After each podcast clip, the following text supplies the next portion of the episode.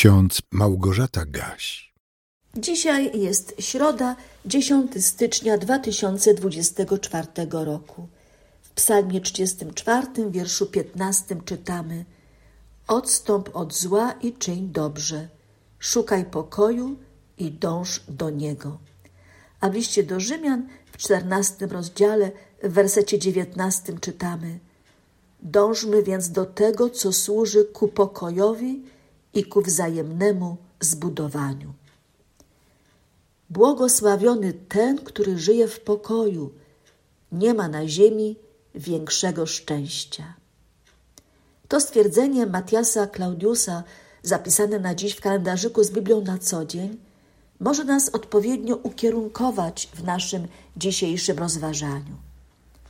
Bo co ma na myśli psalmista, zachęcając do czynienia dobra, do odstąpienia od zła?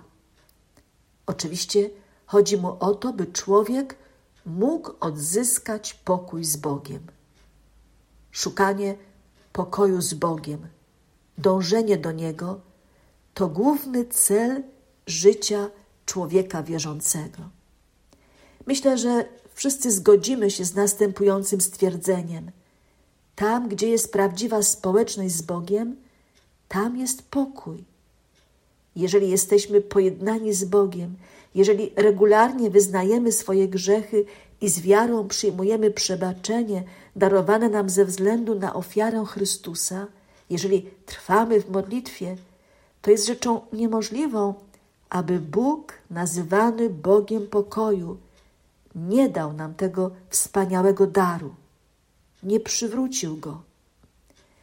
Tak, wewnętrzny pokój jest nam darowany, ale my musimy o niego zabiegać, dążyć z całych sił do tego, by żyć w zgodzie z Bogiem, by okazywać Mu pełne posłuszeństwo. To jest ten najważniejszy warunek, który musimy spełnić, aby odczuwać Boży pokój w sercu. Czy tak jest? Czy tak się dzieje zawsze? Jakie dzisiaj są nasze serca? Jeżeli jesteśmy niespokojni, to musimy jak najszybciej odpowiedzieć sobie na pytanie, co jest tego powodem. Jeżeli jest w naszych sercach pokój, to dziękujmy za to Bogu i chciejmy ten pokój dalej przekazywać. W podobieństwie o dwóch dłużnikach Jezus nie pozostawił cienia wątpliwości, że mamy strzec pokoju Bożego, który wypływa z przebaczenia nam wszystkich win. Ale to nie wszystko. Mamy obowiązek trwać w gotowości przebaczania innym. Tak dalece jak to możliwe, pokój serc naszych ma wpływać na kształt stosunków z naszymi bliźnimi. Apostoł Paweł w liście do Rzymian w 12 rozdziale napisał: Jeśli można, o ile to od Was zależy, ze wszystkimi ludźmi pokój miejcie. To znaczy, żyjcie w zgodzie, proście o przebaczenie i sami chętnie pierwsi przebaczajcie. Wiemy doskonale, że nie zawsze jest to takie proste, ale to my musimy zrobić pierwszy krok w celu pojednania się z człowiekiem, z którym coś nas dzieli. To my, a nie on mamy rozpocząć negocjacje pokojowe. Jeżeli osobiście odczuwamy pokój Boży w sercu, to musimy tym darem pokoju służyć innym. Na tym właśnie polega nasze uświęcenie. Chociaż żyjemy w świecie pełnym niepokoju, chociaż wokół nas są ludzie, którzy pokoju w sercu nie odczuwają, to my mamy być inni bo mamy inną relację z Bogiem.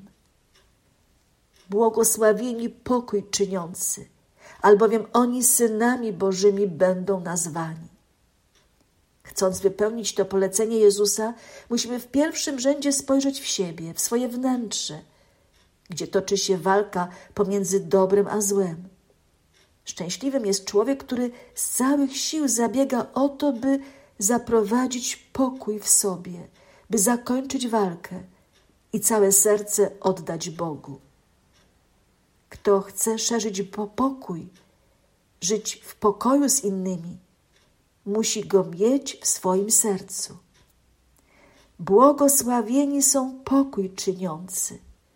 Zwróćmy uwagę, nie ci, którzy pokój miłują, którzy o nim mówią, lecz ci, którzy go czynią. Zdarza się często, że ktoś miłuje pokój w sposób niewłaściwy, w wyniku czego powstaje niepokój. Może na przykład zaistnieć groźna sytuacja, a my dla świętego spokoju nic nie robimy. Wielu myśli, że miłuje pokój, a, a faktycznie gromadzi stos kłopotów na przyszłość. Wielu boi się konfrontacji i podjęcia działań. Pokój, z którym Biblia wiąże błogosławieństwo, to nie unikanie problemów, lecz rozwiązywanie ich, rozprawianie się z nimi i przezwyciężanie ich.